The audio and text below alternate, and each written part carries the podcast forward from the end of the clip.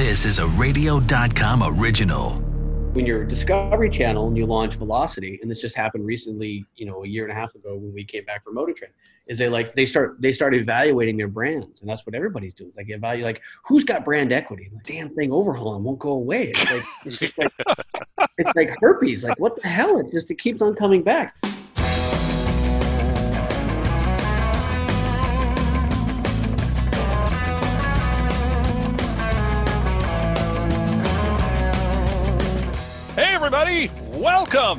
It's time for another Talking About Cars podcast. That's where everybody has a car story. I'm Randy Cardoon, and right there, Yes. the man, the legend, Hot Rod Bob Beck. Great show today. Well, we always have something interesting, but today we go behind the scenes. We go Far. for the guy that is mixing everything up together. He is responsible for so much car TV Oh, and yeah. other kinds of TV.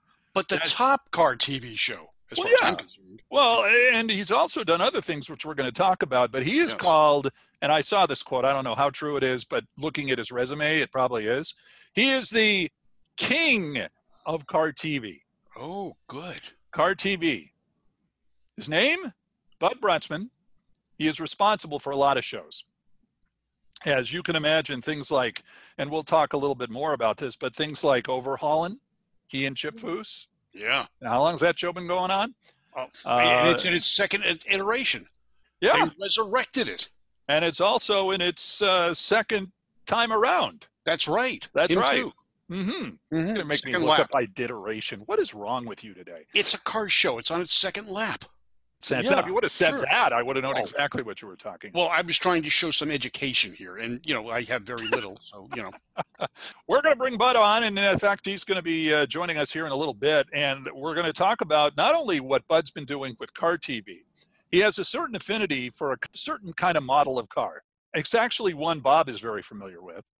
We will also discuss some interesting sidelight stuff that uh, Bud does as well with his production company. And we will also come up with our awkward moment. We may have an And awkward moment more. with Bud today. We do. Yeah, for this interview. Oh. We may have an oh. awkward moment. We always have those. Well, that's true. we we, we are the kings be- of awkward moments. Yes, but this is a almost planned awkward moment. Oh, okay. See, this that's is good. this is kind of something that has happened on the show that has never ever ever happened on this show and it is happening in this show Isn't talking it? about cars in this episode. Is that kind of like the the episode of uh, Overhaulin' where Chris Jacobs got decked? Yeah, well nobody's going to get decked. Oh, okay. This is going to be a great show. I So know all we have to do is bring the man of the hour, Bud Brutsman on the show. that'd be great. But Now- are you ready? I, I don't know if I want to do the fanfare again through my nose. That that seems to be not classy enough for a guy of Bud's stature. No. Now, can you make your armpits sing enough? I'm- Okay, ready?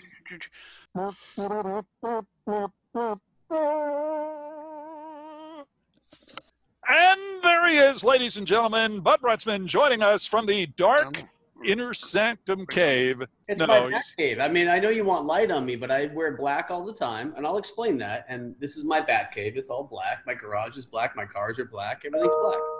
First, we have to know where it all started for you, Bud. Was there a family member that got you involved with cars? What do you remember that kind of made cars right off the top something interesting to you? I luckily grew up in this in the 70s and the 80s, right? And so for any of us who grew up in that in that era, right? You you have all these muscle cars just laying around for two or three hundred dollars, right? So my dad had you know 69 Mustangs, 70 Mustangs. There's a fastback over there because they're just junk cars. They're 20 year old cars and nobody cares, right? Just sitting there. Mm-hmm. You could pick them up for nothing. So uh, he was always collecting muscle cars. My brother was in, in shop class. Um, I have far surpassed them as far as you know the jackass hood of my car collections. But uh, my brother was always working on cars in shop class, and my dad would race late models at a, at a local uh, speedway. And so you know, cars. I'm not you know. I just think it was the right timing, right? Because you, you, I grew up in, in these these muscle cars are out there. The movies are really cool, and you could watch them on TV. And then all of a sudden, you see the one. There's there's a 68 Shelby, and there's a really cool car there, and that's a Challenger. And like, I was never the slug bug kind of guy, even though I did like punching my brother. But it was really more like I, I think we played. I, if I remember correctly, you know, driving cross country, whatever. You remember you played dibs or whatever, and you like you see a cool muscle car, and you you just you mentally. I do it for real now, but you mentally just collect them. Like, oh, that that's my car. I want that car, Mhm. and you mentally collect them. So I was always attracted to them, and, and you got to know that. You know, 69, 70, 70, 71, in my opinion, is just kind of the heyday of design and muscle and, and everything. Those years, we were all we're still lucky to have that year, that four or five years where the pony cars were just amazing. After 71, they all dropped off and became shitty. But I mean, most of, not all, not all. late, but late most of them. 70s i agree late 70s going into the 80s it kind of took a you know Yeah, big well, dive I say mid 70s. I, I, I you, you can try to point out a 74 car to me that's really bitching, and I, I'll argue with you. Yeah, it started getting really bad about Yeah. 74 because everybody started. It was basically like the uh, blowfish that everything started getting bigger, bigger, bigger, bigger, bigger. And then in 77, they decided, ah, let's just shrink it a little bit where it's respectable again. And by 80, it was back to being huge. I don't know what You the uh, car yeah, industry does that for. Well, you Yeah. were fighting the emissions and the uh, crash safety standards. Well, you're also finding the gas shortage. I mean, I know in Yeah. 73, Ford made a massive overcorrection. And I have seen some Mustang 2s, you know, 70, 70, 73, 74, 75 Mustang 2s that are pretty cool. I mean, there were more design elements and graphic elements and they're little, you know, kind of a glorified panel. But lately I have seen a couple of those get, you know, dredged out and kind of look at. You're like, okay, that's, I've seen a couple of cool pro touring Mustang 2s out there, but there's not that many. Even the, even the 71 Mustang, you're like, scratch your head. There's a, there's a cool like a Boss 429 71 that I've seen, but really for me, 70 was the last year. Mhm. I was like, you look at 70 Mustang was like, holy crap. And then just get kind of bigger and longer with 70, 71, 72, 73, and then just shit the bed at 74. Well, My- Well, no, it's a, they went to the net standard on horsepower. So everyone, oh, the horsepower is reduced significantly. The emission standards, the catalytic converters, the crash bumpers, the side door guard beams, and everything seemed to be against the muscle car or the pony car at the time. And you know, the other thing too is, is a lot of people don't refer to them as pony cars. It's just people in our age group that do. Everyone else says they're muscle cars, and they really weren't. They were pony cars. Hmm. Yeah, the pony car wars were, were real, obviously. And, you know, a lot of it was Iacocca and Shelby, and, and there's some late, late comers to it. But yeah, it was definitely the pony car wars for sure. I'm getting a Mustang vibe here. Are you kind of a Mustang guy? I have a bunch of them. I do. I definitely have a bunch of them. Yeah, I, I, I definitely. Yeah, I'm not a Mopar guy. Uh, I'm a little, little too cool for that. But I, I'm definitely a Mustang guy. I have a lot of them. little too cool for that. Ooh. He's talking to two Mopar guys and saying, "Yeah, Wait uh, a minute. Have no. you guys, have you guys Well- met yourselves? Wait a minute. I have a lot of friends about other Mopar guys. You guys are strange. Mopar Okay. We are very strange, no question about that. Well, yeah. wait a minute. You're also a Ford guy, Bob. You're also Well, I- a pretty big Ford guy. I'm bilingual when it comes to cars. I have Fords, Mopars, and I'm getting a Brazilian car next week. But yeah, yeah. a Okay. Brazilian car next week. Nice. Tell them Yeah. about the Brazilian car. It's called a Puma. It was a sports car made in Brazil. They sat on Volkswagen chassis. They did not sell them as complete cars in the U.S. They sent them up without suspensions, without transaxle, without an engine, and bypassed the emissions and the safety re- regulations. Nice. So is that like a like you know cheetah, like a, a cheetah, same kind of like a fenderless car, or what is it? No, it's it's a it's a sport it's a fastback sports car. It was uh, something uh, in Brazil. Sports cars were very expensive because they had a rule about cars being built there, and if they weren't built there, they were heavily taxed. So buying a sports car was difficult. So a guy came up with a Puma. He was a racer. He came up with a car called the Puma, and it was a very stylish car, taking cues from Ferrari and Porsche and others. And uh, it was quite popular for a long time, but then went fell out of favor. And with finances being as they are, it went out of business in the late 80s. But of course, the real thing is now to find out how you're going to get that car into California. But Uh, getting it into California is fine. It's getting license plates for it that's going to be well, exactly. So, but enough about Bob. I mean, Enough we, about we talk about Bob about all the time. Yeah. Let's talk to our guest. It's got a Dino. It's got a Dino front end with kind of a, a, a 240Z rear on it. Yeah, this certain Yeah. depends on the year. Yes. Yeah, very cool. Yeah, they're kind of neat little cars. So uh, it's coming in from uh, Michigan, and uh, we'll see what happens in the next few weeks. Let's get back to Mopar guys being weird. What is it that's that's so weird about Mopar guys? Oh boy, I'm I'm not going to gain a lot of fans. I don't know, dude. You guys got to tell me. I've known some really hardcore uh, Mopar guys. Uh, you know, Chris Jacobs, who's the host of one of our Yep, shows. Uh, that's he's right. A hard, hardcore Mopar guy. He's a friend of yours, but he's a Mhm. hardcore. He's he's not as weird as some of them, but yeah, most of the Mopar guys are, are definitely, yeah, they're definitely strange. No, no matter what. And it's and it's a re- definite religion that they have over. I mean, I have another friend, Kenny Wayne Shepherd's a friend of mine, and he's definitely a Mopar guy. Um, if you look at Graveyard Carz, those guys are weird. You know, I don't know. Just the, the Mopar things is, is very strange. Yeah, I'll give you that about Mark. Yeah, that's that's a little Yeah, he's a little yeah, he's a little out there, but he's in Oregon for heaven's sakes, right? Well, that's another problem altogether. Yeah, well, see, that's something completely different. All right, what was your first car? Uh, 69 Mach 1 fastback. Oh, Nice. Yeah. Nice. Now, how'd you get that? Um, my dad bought. I, I have a I have a gigantic story on that, and, it, and it's kind of like a really stupid, gigantic full circle. So, But that's Uh, why we're here. Give us the really gigantic story. oh no, it's so long. I, I'm trying to. I'll, I'll I'll shorten a little bit. So, you know, I was I was a bit. I know this is gonna be hard for you to believe, right? Especially all the Mopar guys are gonna not believe this, but I was kind of a mouthy kid, right? Kind of cocky and mouthy, and Shocking. yeah, I can't believe it.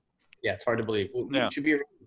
So I was uh, got in a lot of trouble, got a lot of fights, talked a lot of shit, did my thing. I kind of understood who I was very early on, so I'm still the same way. So it's kind of great. Anyhow, so my um, and you back then you you you know, you don't know what you don't know, and my dad kind of wanted to uh, connect with me in some way. So he bought this 1969 mint green Mach 1 Mustang no motor, no suspension. The interior was kind of there, and it was hit by a fucking train. I promise you, it, it was hit by a train. Like the side of the car was up, like literally. I don't know. It was like a one. It was like a mono monocoque, right? It's like with one seat in the middle. It was smashed to death. Dirty Mary, Crazy Larry. I remember Yeah. that movie. Yeah.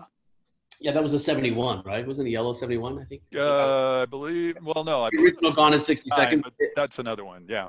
Yeah, I don't know what they. But yeah, well, that was a Charger. That was a Charger, 69 Challenger. Charger. Yeah, I believe. Yeah, see, yeah, you always refer to. Okay, anyhow, so this car was bashed to shit, and and uh, you know my poor dad. I, I think I probably I would probably bury my son if he abused me like this. But my dad's like, hey, I bought you this cool car, and and I remember looking out there, and this is written in a book that my Matt Stone did. So I remember looking out the uh, the den window, and I see the DAC taillights, right, and I'm still, you know, we're all kind of in that thing. I see the taillights, I know exactly what it is. 69 Mustang. Holy crap, I got my first car. This is amazing. So um, I run out there to the field where he, he had it direct. He drug it and he bought it someplace and had it drug over to the field. And I round around the passenger side and I just see like I don't. It, it you know it looked like James Dean car. It was all just hammered. And I'm like, I look at him like, what, how the, what are we gonna do with this? Are you kidding me? I got I got three and a half months to get a car. I gotta go. I gotta go chase girls and I got parties to go to. Like this is a unibody. You understand that, Dad? This is a unibody, right? There's no Dynacorn. There's no year one's not around. Like I'm not buying parts for this. I'm, you know, what? You know, my dad will hook a chain up to the to the kind of the rocker and start pulling it with it with a Mhm. truck. I'm like, this is gonna take forever, and it's just gonna be stro- I'm like. I'm not spending six months of my life with you and Bondo and a bunch of no, no way. And this is in the '80s. So it's not like it's. I mean, now you, you can rebody a car pretty easy. It's like, oh, this is cool. I can get a fender and get a roof, and you could replace every single panel in the car. That wasn't going on in the '80s. It was like, yeah, it was seriously, you know, grab an oak tree and a and a, and a come along and try to pull all the dents out of this thing. So, needless to say, I didn't I didn't really uh, appreciate that car uh, that much, and I was like, no way, I, I, I'm going to go buy me a two hundred dollar piece of shit, and I'll drive it around town and trace people and just act cool because I can't drive that for another year and a half. So anyhow, it sat. That car sat for a long, long time, uh, probably 25 years. Um, Wow. No, maybe not that long. Maybe it was long less. It, it, it probably sat for another 20 years, probably. Uh, and then, yeah, and, and it sat for probably 20 years until I did befriend my, my friends at, at year one. And we ended up taking that car and rebuilding it. And it's sitting in my garage. And it's a pretty famous car that year one built. It's called Blackened. And it is, we did everything that I was supposed to do back then. But, you know, the difference is, A, I have money, right? A little bit, I had a little bit of cash, a little bit of success. And we also have all the know how now and all the parts. And we dropped a 4.6 mod motor and it was 600 horsepower. It's got a four link in it. It's got coilovers. This thing's ridiculous, ridiculous. It's uh, it's a very sweet car, and that was my first car. Now, to make a long story longer, um, Yeah, I- go I- ahead. We got time. yeah, make a long story much much longer, much much longer. Uh, now, here's a quiz for Bob. So, Bob, what color was the car my my dad originally bought me? The, was it the grabber green or the uh, uh, what they call it, lime green? Yeah, I don't think it was lime green. Hold on, I don't think it was lime green. Grabber Green. I'm impressed you knew Grabber Green. Oh, me a grabber guy. Come on. Well, there's grabber blue Well, and that's grabber true. You had a green. Yeah, Maverick at one time, so Yeah. that could be, you know. that explains a lot. Yep. Hey, it was a pretty famous little grabber gr- maverick I'll do this for you. Okay, see, so that's Yeah. Oh my. all right. So that's the original car, right? So, and it is hammered, but you know that's the car, and you see the stripe, and all right. So, and there's an old '34 pickup behind it, but yeah, that's the original car, and I'm like, what the hell? Dude, this thing's wasted, right? Mm. So, um, very funny, and I literally just had this happened like three months ago. So I rebuilt the car completely. It's it, it turned into black, and the black and sitting over there in my garage. Um, I uh, I, I gotta be careful how I tell the story. I had an opportunity about two months ago. Uh, there was a extremely famous family of actors who just moved back to Australia, which I don't want to tell you who it is. It doesn't matter. It's not that important. Um, their house burned down in the Malibu fire. The COVID hit, and they ended up just going back to. Uh, um, yeah, you think they ended up just going back to Australia, and they live there now. So I have a friend of mine who was doing uh, selling their house and caretaking their house, and said, "Hey, do you want to buy this this guy's Mustang? He doesn't want it. He doesn't want anymore." And I said, "No, I don't need another Mustang." Uh, and he goes, "There's a '68 Mustang. Just just t- come look at it." So I went and looked at it. I'm like, first of all, it's not a '68. It's a '69. It's a Mach one, and it's it's pretty spectacular. That's the car that I bought two weeks ago. Beautiful. It's the same exact car. So I sent it to my dad. I'm like, hey, dad, look, I think I uh, remember the car you bought when I was 15. I go, I think I just bought it again. Like- and it's not black, which is the only, and it's, but it's a fun little runner. I mean, it's a cool little car. It's a fun little runner. It's a fully restored Mach 1. Um, I did a, an actor a favor and I got the car from him, and now he doesn't have to worry about it. Yeah. And So, so just to be just to be correct, that's not the car, but it's one that looks exactly like that car. no, that's not the car. No. Okay, all right. I just I happen to get it, and I'm like, and I didn't even think about it till afterwards. Like, yeah, this is the exact car my dad bought me 35 years ago, or however long it was ago. He's like, you bought me this exact same car, the color 351 Mach, same orange stripe down there, or uh, reflected stripe down like that. It's an it's an interesting how life works that way. And then I got it, and I took my son out for a ride, and it's it's a it's a it's a beautiful little runner. It, yeah, it's kind of cool. so, how many Mustangs do you have? Uh, Should we take a commercial break? No. What? Go ahead. I, I think it's I think I only got like four or five. I don't have that many. I think four or five. Four or Four or five. five. Yeah. Yeah. Just just four or five. Which Uh, uh, brings to which brings to mind the next question: How many cars right now are in the Brutsman garage, Roughly. Um, give or take? Not roughly. One, two, three, He can see them right from where he's at. That's, that's a great. seven. I think there's seven in here in my office now. Yeah, I have I have seven here. Well, that In doesn't mean that's all you have, but it's seven. No, no. There's a yeah. There's there's one. In, I have a '70 Mustang in process right now. We just dropped a Coyote in it with a with a. Uh, I, I should say Tremec, uh, a Tremec six speed. but Tremec's not around anymore, so it uh, it's it's definitely a six speed a six speed car. Um, uh, my friends at Gateway Mustang are building it. My dad's building a 65, and I have a Bullitt recreation over at my dad's house too. Um, yeah, that, that I had the guys at Gateway, and he, I think he put a 347 stroker in it. So yeah, Mm, I, I have five. Must have. Everybody Yeah. seems to want that. What What did you think about the uh, Mustang, the original Mustang from Bullitt, going for all that money? Was it three point four, 3.2 or something like something that. like that? Three point four million. Yeah, I thought that was kind of low. I mean, I was I was probably one of the first person to see it. I saw both of them. There's actually two, 558 and 559. Um, early, early on, 559, uh, which was the stunt vehicle. I was I, I I did I was in the middle of doing this thing with Chad McQueen and and uh, and Steve's wife, Steve's ex-wife Nell, um, and I was doing something with Ford. And then I started I started hunting down these cars. I end up finding I didn't personally find it, but I found some people who found the 559 car. That whole story you guys were very familiar with about in a junkyard in Mexico, and you scratch your head at that because I've been to Mexico a thousand times. They're like, "Oh yeah, I found this in New Mexico." I'm like, and the the guys allegedly the story who I I talked to both of them. I have photos of it. Um, they were they were they bought this thing at a junkyard in Mexico, and it, has been molested to all hell. It was white, it was blue, it was, it was all molested, but it had some really funky stuff on it. Meaning that it had some vents from the trunk back out in there, and had you know some you know for cabling and for lighting and all this other stuff. And they were going to turn into an Eleanor, and then somebody like all of us. It, it's a, it's an interesting folklore between purists, right? Um, and then I'm not sure how you guys do it in the Mopar world, but um, but you just when you see a 68 Mustang, you just kind of go, wow, let's just check the VIN and see if it's 558 or, or 559 or whatever. Because 559 was supposed to be gone. It was it was gone, gone. 558 was around, and that story of the barn, which turned out to be true.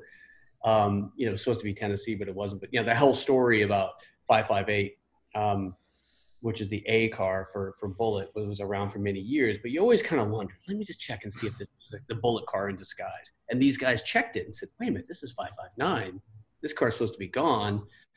And the guys from Warner Bros. are supposed to, you know, crush it and get rid of it, and basically just took it across the border and sold it, and now popped up, and here it is. I mean, then there, you know, there's some controversy wrapped around that that car because they're trying to restore it, but I do really appreciate the story of 558. Um, I think it's, I think that 3.5 million dollars is low for that car um, because Steve McQueen has such provenance, and that movie has such provenance on all of us. I mean, it was, it's. Mm-hmm an amazing movie. It's one of the best chase scenes in the, in the in the entire planet. So yeah, to have that to have that originally kind of patinaed original, it's just so fascinating. It's the car to have if you you know. And you, and you thought about buying it for how long? Um, just a little bit, maybe. No. Part of you kind of was thinking about it.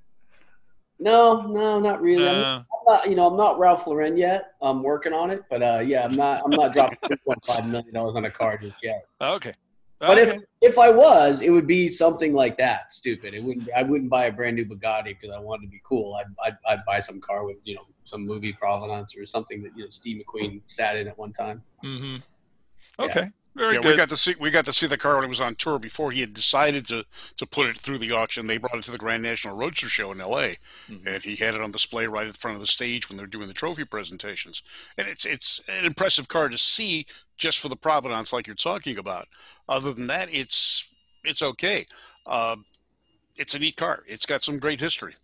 Oh, it does. I, I listen. I'm into movie cars. We can talk about that in a minute, but I like movie cars. Where, where's the Charger at? Did that really get blown up? Did you find pieces of the Charger, Randy? That's a good question. I never explored that. That's Yeah. a, that's a good question. How many Chargers actually got blown up, and are did any survivors stick around long enough to get destroyed by uh, you know Dukes of Hazzard. Dukes of Hazzard? Are there Yeah. any? Are there any Chargers left anymore? I there, there was a guy who was a comedian who I knew who came to me and he knows Jay Leno and he came to me and he said, "Look, I'm going to show this to Jay, but I want you to look at it and you know what do you think I could get for it?" And basically, it was a green '68 base Charger, not a lot of extra stuff on it. And I thought, I said, you know, you're going to sell it. Just make sure whoever you sell it to wants to fix it and doesn't want to paint it orange and drive it off a mountainside, you know, it- it- you know, uh, and, put a horn on it that, uh, you know, is a Roadrunner horn on it. So it's like, okay, that could be a little scary, but I'm wondering what happened to that car because it seems all these Chargers have disappeared and now they're crumpled metal that used to be in a movie or in a TV show. So Well, I I'll don't know. prob- That's a good question, though. I had to find out about that. yeah, no, I'll probably go on a search. I actually did. I, I had a whole thing about searching Bullitt. I was going to try to find the 558 and 559 car. And in the process of doing my research, and that's what we were talking about, I, I ended up stumbling on both of them. Like literally that January, I think it was that January, I saw the 559 car pop out of thing. I'm like, okay, great. I got the great part of a story. And if, if 558 could just pop out, and it popped out. I was talking to the board, I was talking to the family, and like, it's coming out. Like, you know, this is already happening. My my my I think it's uh Chad's uh niece was uh, involved with the launching it.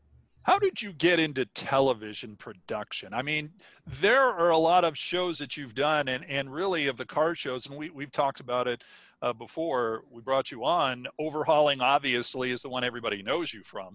But Rides with Jason Priestley back in the day, uh, the car show there, uh, Hot Rod TV, there's just a whole bunch of them. but before that, you were doing other shows and all sorts of different ones. Like, uh, let's see, uh, there were all sorts of interesting ones about femme fatales and and uh, also uh, Elvis documentary with uh, his first fiance. All this.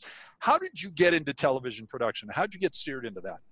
Well, to understand the lack of quality in my early part of my resume, you have to know, right?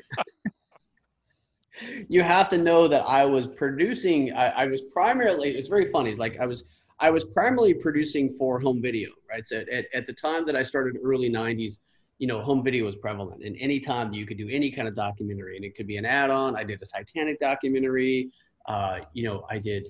You, and unfortunately, at the time too, I was doing Red Skelton documentaries. Anybody died, boom. Two months later, I'd come out with a documentary. I'd cobble together some footage on Bob Hope, and um, so we were, you know, that was the uh, again the lack of quality in my early part of my resume was really dictated by the client.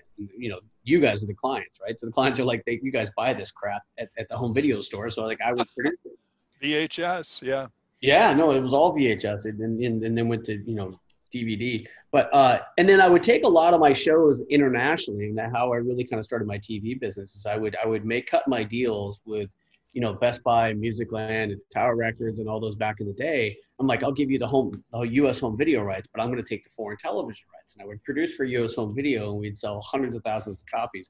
But then I would make a little bit of money, and I would go international, and I would meet with all the broadcasters internationally and say, hey, you got to buy this. It's an Elvis documentary, and it's, and it's clear, or it's a Marilyn Monroe, and it's clear, and it's like, and I did hundreds of them. I mean, it was just you know we did it low cost and, and very quick and it was very you know consumable for for the for the clients.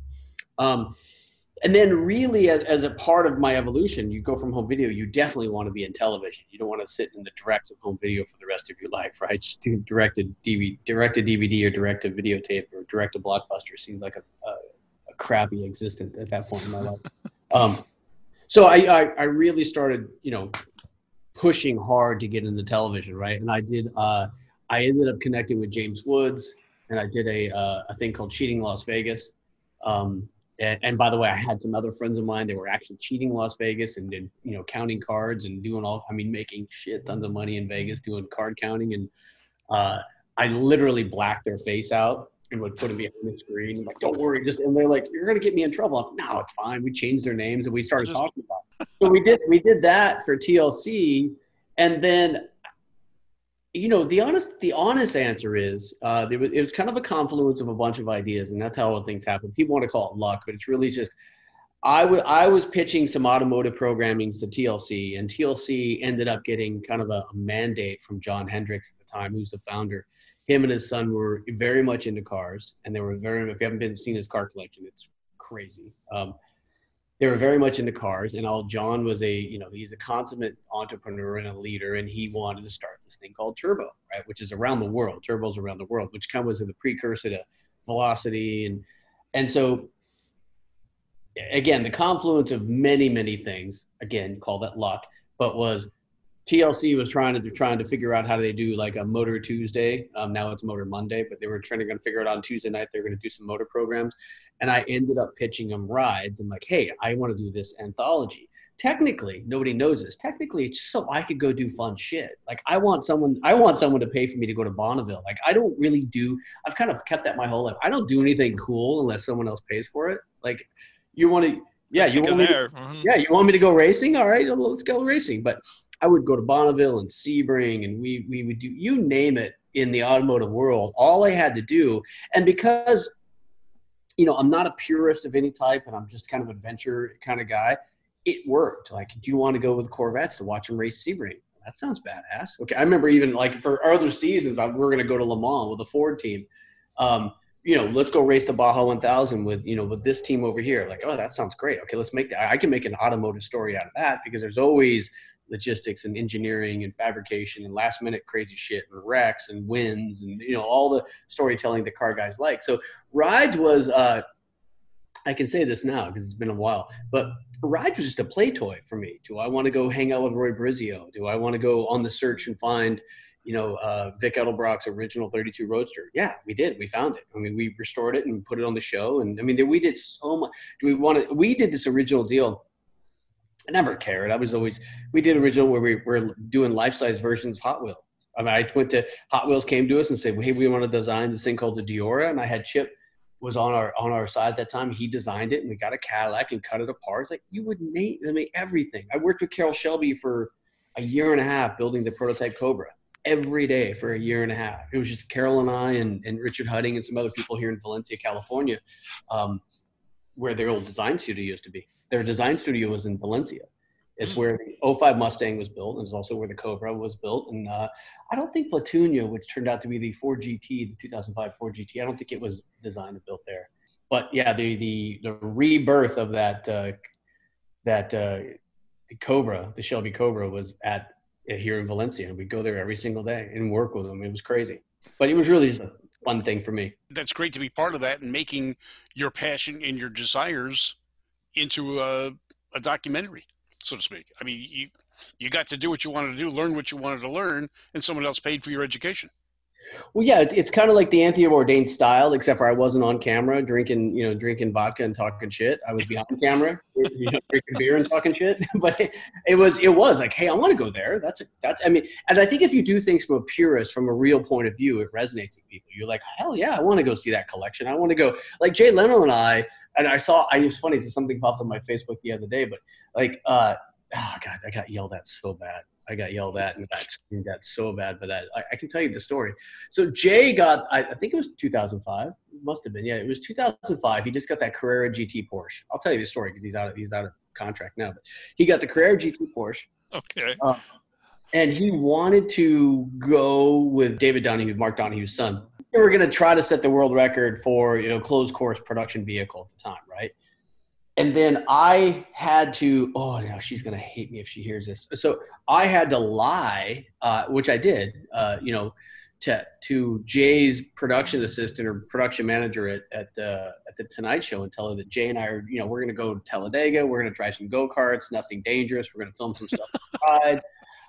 Anyhow, uh, and she got so pissed at me. Anyhow, so I basically I lied to NBC and told them I'm taking their their their you know all star host and we're just to go go kart racing in at Talladega. Literally, that was the lie. Like although, and those two things don't even match. Like you you you have to be some dumbass who lives in Burbank to believe that we're going to go we're going to go go kart racing at Talladega, right? If you believe that, you kind of deserve it. Fuck you. You're, you're on a different level of, of, of dumbness. Okay, good. Go kart racing Talladega. That sounds very fun. Just be safe. Okay, great. So we go, and um, I remember this very clearly. And there, and David Donohue was testing that Carrera GT's fast as hell, and Jay was, uh, and I remember it so clearly. Jay was doing about 168, 169, right in that car. Of course. Um, and there's a model of it. Yeah, he was flying, and then so he was doing these time laps, and he made a mistake, right? Which he won't make ever again, by the way, because I think he he's still incontinent for that. He soiled himself. is I remember extremely clear because I remember what he said and what they said to him afterwards. Like he crossed the finish line at like 168, and he just fully left off the throttle, and then the car started to spin. And I remember sitting on the pit wall at Talladega, and it's you know it's got a 33 degree bank on it, and then you as you go around the corner, you kind of lose sight of him.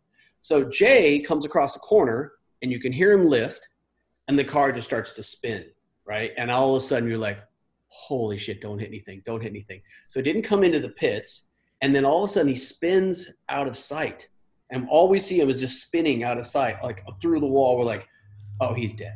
He's dead. So we just Oh we, no. yeah, we, we do what you know. Uh, we can call it whatever you want. The Bataan death march. You just start running towards the accident, right? And it's it's so far away on a track where it's stupid because you know half the guys on the you know not in shape, so they're they're a quarter mile and they're done, and um, we're still running. And then Jay, um, and it's sitting in the shop. You should ask him one day because we my name's on it. We all signed it.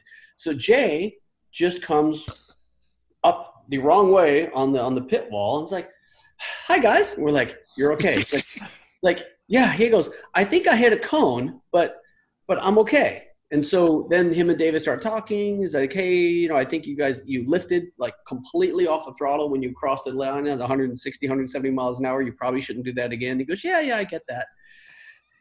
And so here's the fun part, and I'll stop the story. But here's the fun part. So he hit a cone, legitimately a cone, not even, not no, it's just a you know like two foot cone, an orange Okay. cone, It's sitting in a shop now. When you go to a shop, there's a cone there. We all signed it.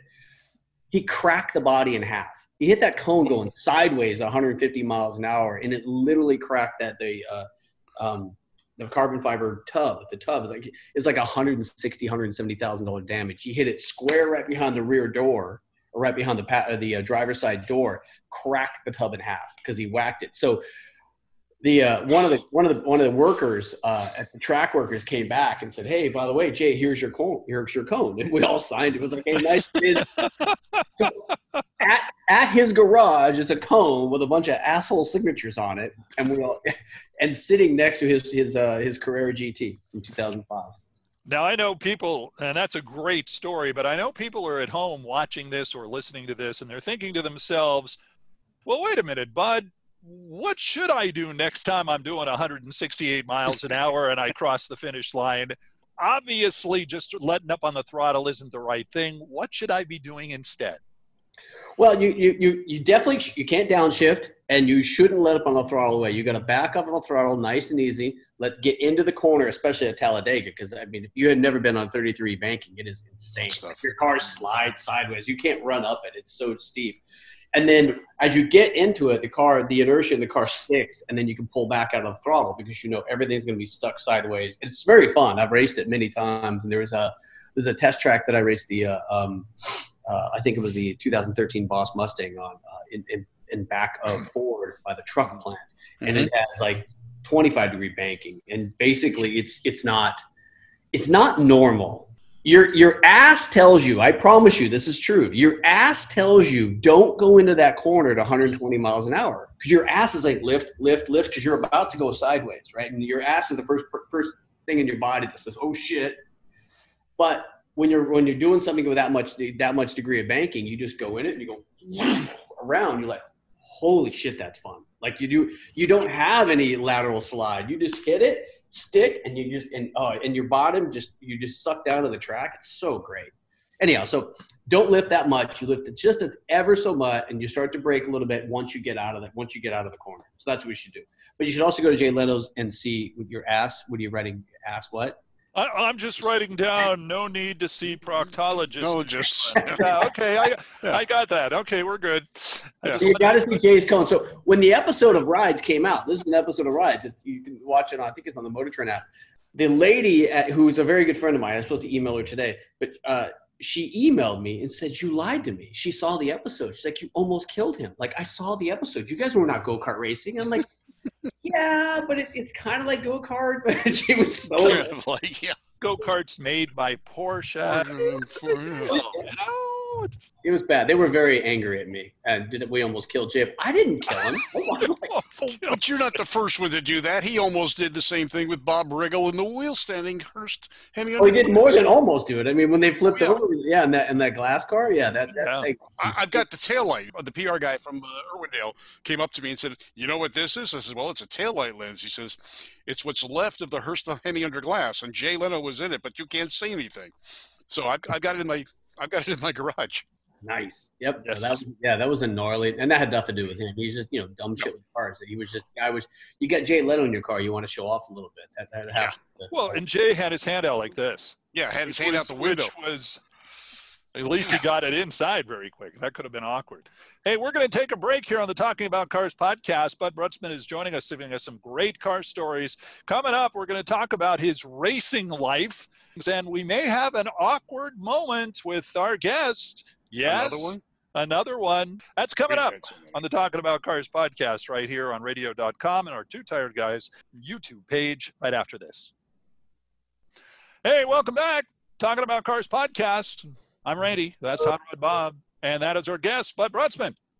Hi, guys. Man behind such great shows is Overhaulin' and Rides and Hot Rod TV. And, and one show I've never heard of, Animal Storm Squad. What is that? I was thinking about the, you, you guys remember when Katrina hit, it's very funny. So when Katrina hit, this is like a, a problem that popped up. Like um, Brad Pitt and Matthew McConaughey went down there on a boat and they started rescuing animals, right? Because – the truth is, you know, when shit hits the fan and people start killing each other for food, their their their their pets aren't necessarily on their mind.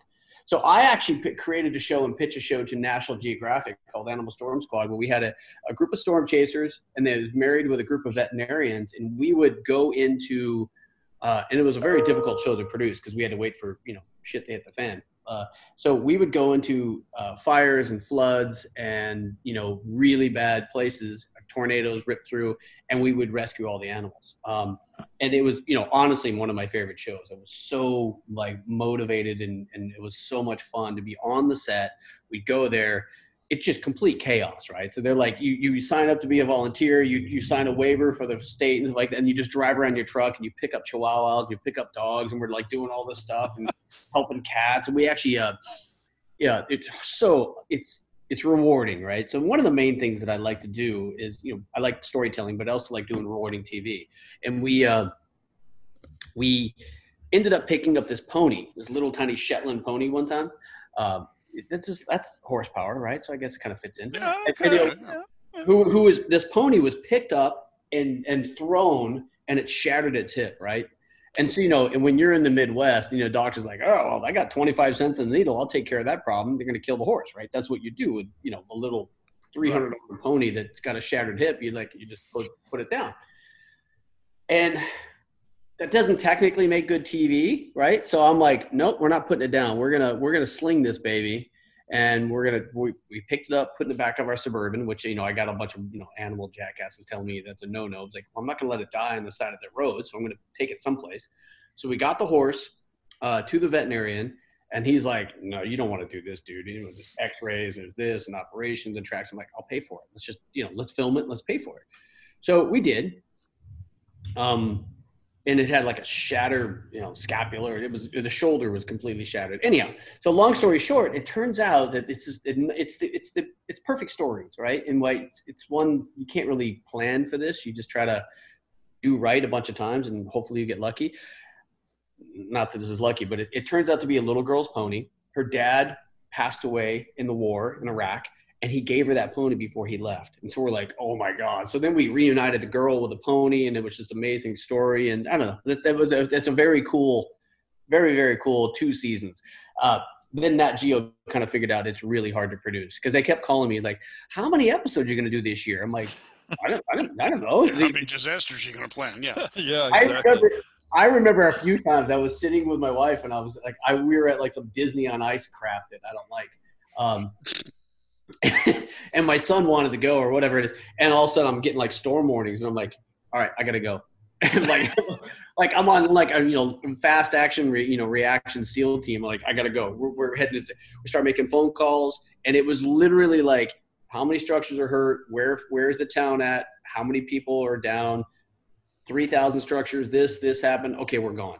And we would just we would just meet in the middle of nowhere, and we just roll into town and say we're. And by the way, ninety nine percent of the time they're like, the cops are looks like, what are you doing? Like, we're saving dogs and cats. They're like, yeah, there's there's people dead over there. I'm like, yep, I understand. You guys handle that. I'm gonna go Yeah. get some dogs and cats. uh, you mentioned your wife, and I, I have to say our awkward moment here is is the fact that never ever on this podcast have I ever done a show with with the wife of our guest staring at me. So happens. on my wall, right over here, there she is. Oh yeah. Okay. There No. she is staring at me. This is next month, by the way. I was gonna say, yeah, that's the wrong month because November has All right, the, hold on a the second. Yeah, it has the Mercury, which is way more sultry than that. By the time it gets to uh, YouTube, it'll be in December. But this this is this month. Which, Oh, yeah. Is this Yeah. better? Yeah, Yeah. What, listen, that's not awkward for me. It's got to be awkward for you, but I, I see that every day. that's awesome. You'd be surprised what's awkward for us. Yeah, uh, my Mustang is May. If you pull up May, and okay, hold on. if you look at May in that calendar, if you can somehow look past the beautiful girl in front of it, that's Sorry, can't do that. But I, Yeah. I will certainly try. Hold on. May the said? awkward moment is Randy flipping through the calendar. Yeah, that basically is the awkward moment. Don't mind me as he looks off camera. Well, we did we did a, like an uh, like a coating on there for drool. So it, Oh, okay, good. oh yeah. well, good. Oh my, this At is his uh, age, yes. you know, those things happen. There you go. uh, The is this is the Mustang. There you go. there that's we go. blackened. Wow. By the way, uh, if you haven't figured this out by now, AJ from uh, Overhaulin' is uh, Bud Brutsman's wife. Yeah. right. How, Speaking how of did you guys meet? Uh, we met in Paris. Uh, she was extremely young. I mean, we, we met in Paris. Uh, we were both pretty young back then. I was at the I was at the Cannes Film Festival. She was modeling in Paris. We met many years before we before I created Overhaul, and she was. We were technically already married uh, when Overhaul started. Okay. okay. Yeah, some people some people have these wacky fantasies that you know I have a casting couch, which I do, but um, it's- Reserved for the wife. That, Yes. That Yes. sadly will have to come up on another edition of the Talking About Cars Speaking podcast. of 'cause I know awkward Bud will want to yeah. come back for that. oh yeah. Just Yeah. out of curiosity, what made you bring back uh, Overhaulin'? Well, Overhaulin' is this, is this awesome thing that just it won't go away. It's, you know, I, w- I wish those decisions were up to me. Happens is, and you know, I get super cocky about it because we've been canceled like five times, right? And then you know, and I get I get all the nasty emails and the FUs, and it's it's over budget, it's too expensive, no one cares anymore, and we're like, okay, great. And then we just go away for three years, and all those executives go away, right? And then they come back and they go. And I remember the first time, like I was flying, I was in Brazil, not looking at your Puma car, but I was in Brazil. I was looking for, I was doing a search for diamonds or something like that, some crazy shit. Oh. Like we're looking for a big red diamond. Um, super, super sketchy and super scary. Uh, and I got a call, and they're like, "Hey, from the guy from Discovery Channel." I was in the airplane itself, uh, and I, I'm not going to use their names, but the guy calls me. He was the head of Discovery Channel at the time, and he's like, "Hey, we're going to launch Velocity. I want to bring back Overhaul." And I'm like, "Hell yeah, I'll talk. I'm in Brazil right now, but I'll call you next week." So, you know, the, the thing constantly comes back, and it really has to do. It, it has to do with a couple things. You know, the the the, the global popularity of cars and Overhaul and, Chip Foose, and we also did something really early on. Um, you know, we started fan pages and Facebook pages, and and when when you when you when you're Discovery Channel and you launch Velocity, and this just happened recently, you know, a year and a half ago when we came back from Motor Trend, is they like they start they start evaluating their brands, and that's what everybody's doing. Like evaluate like who's got brand equity. Like "Ah, that damn thing Overhaulin' won't go away. It's like it's, like it's like herpes. Like what the hell? It just it keeps on coming back. And they're like, we got brand equity. We got we are. They're calling me and they they want me to like say no and like, can you get Chip and Chris and AJ? Mm, yeah, probably. Yeah, yeah. And I I just you know we just are we're in this really good click. And you got to remember when I said this a couple times earlier, I said it about pets and animals, but it's always about my television. The highlights of my television career is all about doing good things for people, and that's what really Overhaulin' was: is connecting people. We happen to use cars as a connective tissue, but really we're telling stories of people. And so to Chip, I know for a fact it never gets old. He he digs it, he loves it, he challenges. So they call me when they launch Velocity. They call me when they launch TLC, and then it goes away again, right? And then all of a sudden they like, hey, we got this Motor Trend app. Do you want to come back for another two seasons? Sure. Yeah, yeah, we'll come back for another two seasons. Who's the executives in charge? Great. It's like they, and, there, and there, I know there's a couple guys at Discovery like, oh no, not again. But you know, listen, it, But it works. it works by the way and there's nothing better you know in, in automotive television i'm very incredibly biased right there's some good shows out there but you got to remember that Overhaulin' is, is, is, is, is a very complex hybrid format it's not just you know uh, you know, and, and people get kind of off on tangents. People like, oh, it's a barn find show. You buy, you you find a car and you build it and ta-da, there it is. No, ours is incredibly complex, uh, and and that's what keeps it going. You know, there's always pranks in the middle of it. There's always the backstory, challenge of Chip trying to I don't know rip the car in half in seven days and glue it back together, and the shit that he does to a car, which is crazy and good. And then you got, you're fascinated because Chip is such an artist. You watch him draw.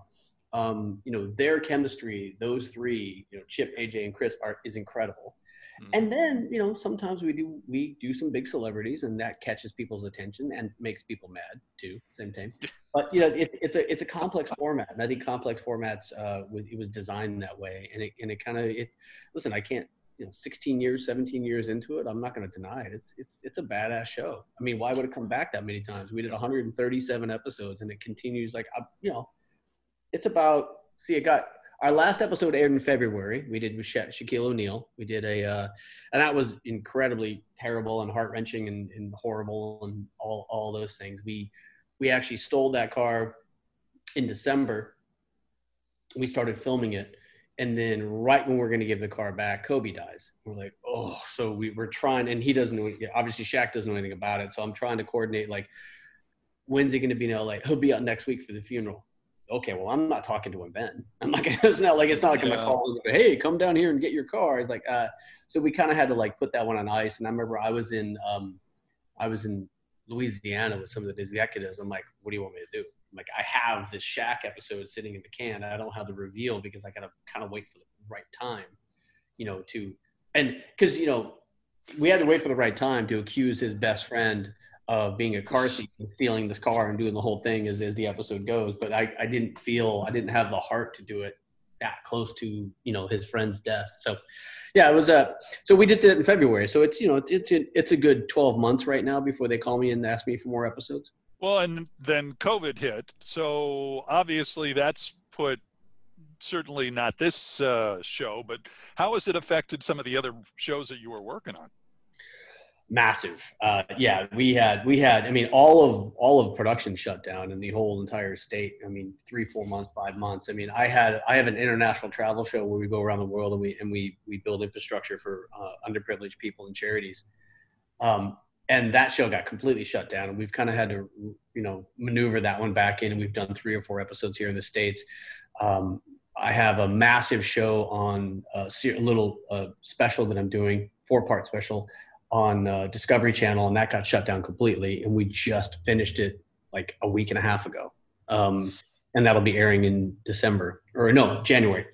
Mhm. Air in January, but yeah, that one got on, put on hold for seven months. It was it was awful, um, but that's fine. Strong survive. It happens. Yeah. Yeah, absolutely. Things are production's back uh, almost to normal, or at least it was until this last week.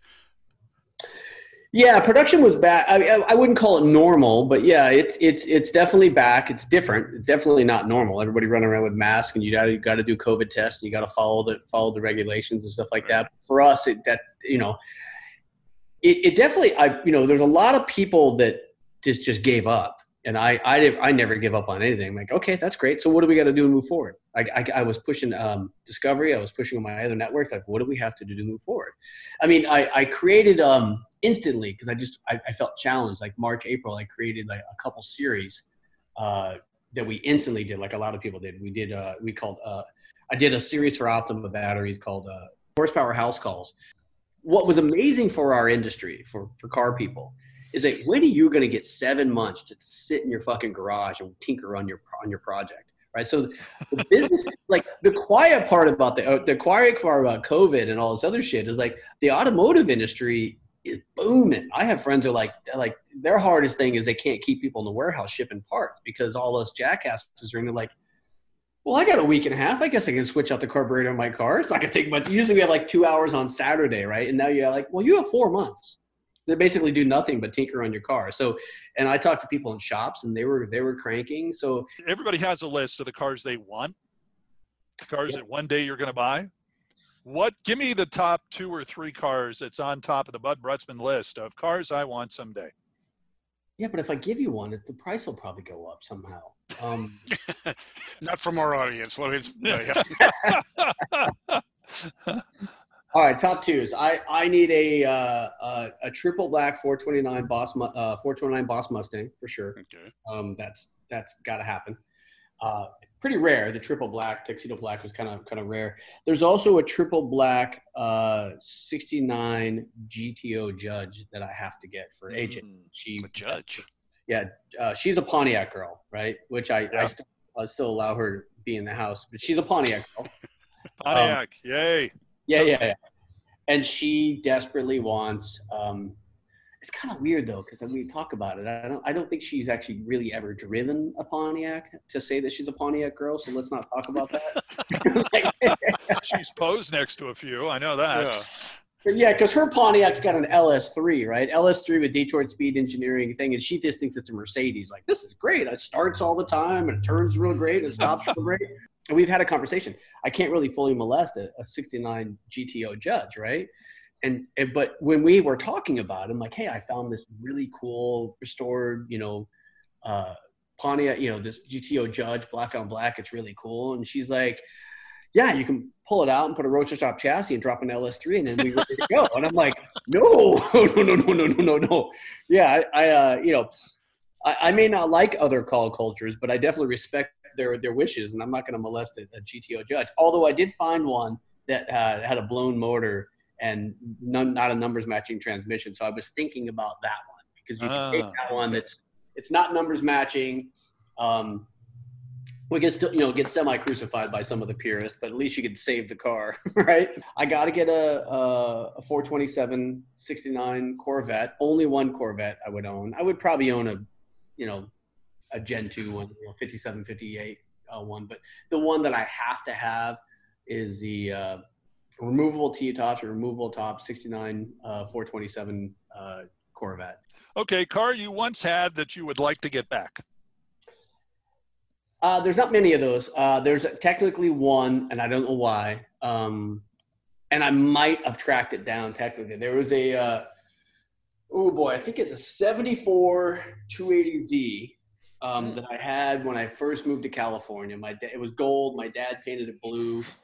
Um, and it was just, you know, it was a uh, fuel injection car, not a Weber car. Mhm. It was a fuel injection car and to, it just was cool. It just ran like a son of a bitch. I ended up selling it. I, I, I sold it and I got this other car, and you know, because I needed to commute and work and stuff like that. It was cool to run around the beach. But I nostalgically, I'd probably buy that car again. I got to get a Tiger Sunbeam because just because I, I have such a, uh, a visceral connection with Cheryl Kelby, uh, Carroll Shelby, and I just like everything that he's ever touched and everything he's ever done. And you know, I know his involvement with it, with that when we did one on Overhaulin' for the same reason. Yeah. Um, which was I thought beautiful. you were going to say Don Adams from Get Smart. Yeah. No, no, no, that's not. Now, yeah. that auto shop Uh, teacher episode was a good one. Yeah. No, yeah. Well, it was something that Chip and I always wanted to do. I'm like, dude, what do you think? Like, we got an auto shop teacher. It gives us our, you know, it gives it gives me. And you got to see the underlying thing of like even some of our casting. Like, we want to appreciate auto shop. There's auto shop that exists. We got to bring that back. And I know that was a big thing with Chip. Is like, you know, we're we're losing touch with our hands. We're losing touch with our creativity and stuff like that. So we get to tell the story of an auto shop guy, and the auto shop guy, of course, he's got an old shitty, you know, Sunbeam Tiger stuffed away in the school storage. I'm taking it, and we're gonna rebuild it, and it's gonna be badass. And Chip was all on board. It was mm-hmm. great. I That's can't find parts for it, but it was t- it was it was tough. Yeah. So there's so much to our episodes. Right? We, it's never just you know Bob's got a Camaro and he always wanted to be on Overhaulin'. No, no. There's, You, there's you you changed the format a little bit this time with newer cars and less total rebuilds for a while, but then it seems towards the end the the big rebuilds started coming back again. So yeah, the, the game plan was to try to get people to try to get the younger audience, right? Because we're going after a streaming audience, which is ar- arguably younger, right? And so we we thought, even though it's still Chip and he's still just so just so much stuff to these cars, so we started doing newer cars, right? We started doing interior and engine mods and suspension mods and stuff like that, just to kind of update the show. Like, how do you do it? Like, well, we're going to do on mostly modern cars, and then about every second or third ep- or third email back was you know people motherfucking us because we're not doing older cars, right? So uh, okay, I'll throw a Land Cruiser in this. We had like a '72 Land Cruiser, which was really cool. That's, I mean, and Chip went bananas. And LS3 on it, we lifted it, and so we did the Land Cruiser, which took some time. That's a very difficult car, and Chip went bananas on it. We we did get a lot of blowback, and so you know, I want I wanted the fans, and then the the Shaq opportunity jumped up, and I wanted the fans to know that we still have it and I also wanted to challenge our A team, and uh, we did the '64 convertible Impala for for Shaq, which by the way was a pain in the ass. Literally had to lower like the the the front seat is in the back seat. Uh, we we shrunk the back seat by almost a foot and made it a speaker box, and then put the back of the chair against the seat, and then we lowered the. Uh, the entire driver's side almost by three and a half inches because his foot, if you saw the episode, his foot's like, it's like, I'm not even joking, his foot's 21 22 inches tall and you can't he couldn't can't put his foot underneath the dash like we took his shoe and we put it underneath the dash and like he hits the speedometer right? He hit like you can hit the gas and the speedometer all at the same time. So we had to lower the pedal box right and then separate him because his feet are so damn big. Uh tilt you know still uh, like a tilt column. You, you know we got um uh jim McIlvaine from uh optima. Optima jim is his Mhm. name. He used to play against Shaq, and he's seven foot one. I flew him out there, kind of as a you know, kind of a stunt cock. I, I need you to like you need to stand in for for Shaq, and he sat there, and we kind of designed everything around him. Like, where where are you going to Wow. go? Yeah, Shaq allegedly, and I, I haven't talked to him for a while, but um, he says it's his favorite car. He loves it. He loves that car. when are the uh, new shows coming up? Ugh, yeah, it's hard to talk about. Uh, it's it's big, but I, I will talk about it a little bit. Um, so you know, I have a, a, pretty big show called The Fixers, which is on BYU TV, and that's the one that we're traveling around all the time. Like KBYU TV, like the one in Utah. Um, it's not KYBU TV. It's called BYU TV. It's it's not. It, it's out of Utah. Absolutely. They're, oh, okay. They're, so it's yeah. the BYU television station. Yeah. Okay. Absolutely, yeah. They have they have original programming. We have one of the biggest shows on there, and we we go around the world, um, and we kind of uh, we we that's the one we build infrastructures and help underprivileged kids and underprivileged. Hmm. We we did a we dug a 275 foot aquifer well for a a village in Nicaragua who didn't have fresh water. I mean, they would oh. literally uh, it, it, probably builds a lot of character when you're seven or eight years old and you got to go, you got to spelunk down a 75 foot well and then drag up a gallon of water so mom can do the dishes. I'm sure that, you know, that probably has some advantages in life. Um, so we, we, we messed that all up because we dig, we dug a wall, we dug a huge well and just put a tap and go, you don't have to climb down there. You just fill up your thing here. Um, but it's, it's a, definitely a big rewarding show and it's called the fixtures on BYU. Um, we have a, a very big show. I can give you a tiny sneak peek about it um, I, I ended up teaming up with Josh Gates and Christopher Lloyd, and we are doing a four part series on Discovery Channel, and it's called Expedition Back to the Future. And we are hunting down all the screen used movie cars from Back to the Future. Oh, oh, wow.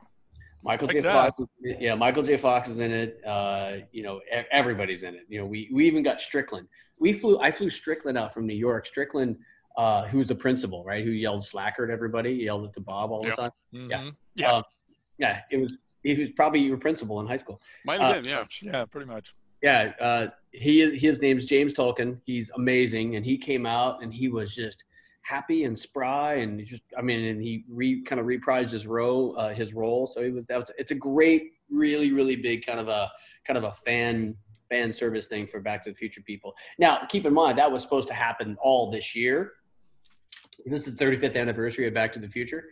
Um, but you know, obviously we got postponed, so that'll go be on Discovery Channel in January. Wow, looking That's forward great. to that. Yeah. Well, gosh, we've just scratched the surface of what Bud Brutsman has been up to, Bob. We have, and it's been it's been great. I mean, we started out with one little topic, and it just ballooned. Yep, that happens. Now I get to save 17 more questions that I've already written up. We'll save it for the next time. That'll work. Yeah, there we go. And you guys got to let me know if I have the record for bleeped. If I get the, if I get oh, the, I'll tell you right now. You've got the record. You, you got it. Hands down, you did no, it. No suspense. No yeah. suspense. I don't even think we have to re. I don't think we have to uh, recount. There's no recount involved. I don't. No believe. recount at all. No. No. No. You. No but hanging chads. I kind of like recounts right now, so you should do the recount. all right, we'll we'll do the recount just to make sure. In fact, when we post production, yeah, we'll we're going to count up all the bleeps. And, we'll, and we'll have to put we'll, some drama in there. Yeah. Yeah, yeah, you know, maybe we'll do that. We'll have a bleep mod, you know, like a bleep count like in the yeah. corner of the screen or something like go. that. I think we could. You could do the unnecessary bleeping like Jimmy Kimmel, and sometimes when I'm just saying stuff, yeah. you just bleep for no reason. We could do that too. See, this is our this wives do of, that to us already. This is the beauty of post production. You know what I mean? Absolutely. Hey, folks, thanks so much for uh, tuning in to for our podcast here with Bud. Remember to listen, like, and share our uh, podcast, our audio podcast on radio.com. The video podcast will be on, of course, our Two Tired Guys YouTube channel that Bob is pointing to right now. And if you were watching it, Bob, they'd already know because they'd be watching it. Of course.